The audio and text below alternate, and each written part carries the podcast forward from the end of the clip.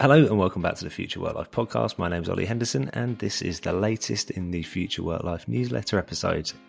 And it's titled, What Would Your 95 Year Old Self Advise You to Do? You're 95 years old and lying on your deathbed. I'll give you a gift the opportunity to share your most important life lesson with the you of today. What do you say? The old cliche suggests the advice wouldn't be to spend more time at work, but instead to spend more quality time with the people you love, which makes complete sense. After all, how fast does life seemingly disappear, often without being able to remember what's happening from one day to the next? It can feel like you're stuck on a treadmill work, life, work, life, work, life. Except it's not really as simple as just deciding to divert your time, is it? You're not going to just quit your job and spend all day every day with your family, even if you wanted to. Remember those long lockdowns. No, the critical word in that sentence above is quality, and the point the cliche misses is how exactly we gain fulfillment in life.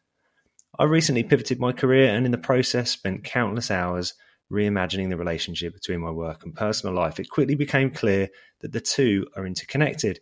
When I'm happiest in my personal life, I noticed improvements in my approach to work. And when I'm engaged in the type of work that I love doing, I'm a nicer person to be around at home. And when I stop to recognize and celebrate my progress, I'm far likelier to find harmony between work and life. So, why am I mulling this question over now?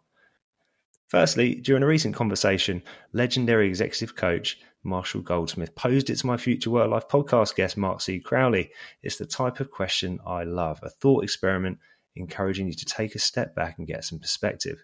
Allowing yourself to do so makes a difference to your psychology and positively impacts how you subsequently prioritize your time. And there's another reason we're experiencing particularly turbulent times having only just emerged from a global pandemic, we're entering an economic downturn. In the UK, there's a general mood of resignation and disillusionment in the air, not helped, of course, by the gradual replacement of our political leaders by a growing cast of semi professional clowns. Against such a backdrop, it's tempting to batten down the hatches, to play it safe, to make career decisions that are too much on the side of caution. But beware of standing still. Rewind to early 2008, and you may recall the world seemed similarly downcast as the impact of the financial crisis was biting. Although I wasn't thinking about my decision making in as much detail as I do now, you might still consider my career choices unusual because that was the moment I decided to quit a safe job in the city to pivot into a new industry doing a job I'd never done before. The economic conditions weren't ideal, but the alternative was to stagnate in a job I hated. And it was in my new gig that a year later I met my future business partner at that point, we were still in the middle of what became known as the Great Recession. What did the world need? We discussed. How about a new startup flogging an unproven digital media buying model? What could possibly go wrong?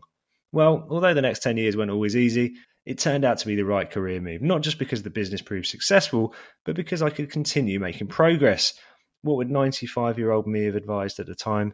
Stop doing something you dread every day and take a calculated risk. And there's another important word calculated, because I'm not advocating you just quit your job today to pursue a pipe dream. During the research for my book, I interviewed hundreds of people and surveyed thousands more.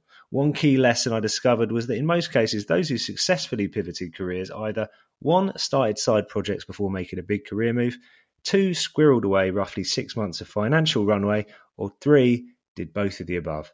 So you could just sit this tricky upcoming period out and kick off your career again afterwards, or perhaps now's the time to create a plan for how to make a move and to continue making forward progress. As Dan Pink shared with me when we spoke on the Future Work Life podcast earlier this year, we have a very good sense of what future you is going to regret.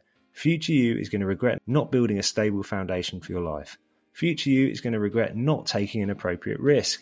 Future you is going to regret not doing the right thing, and future you is going to regret not building connections to people you love. And that's it. Thanks again for listening. I'll see you here again soon.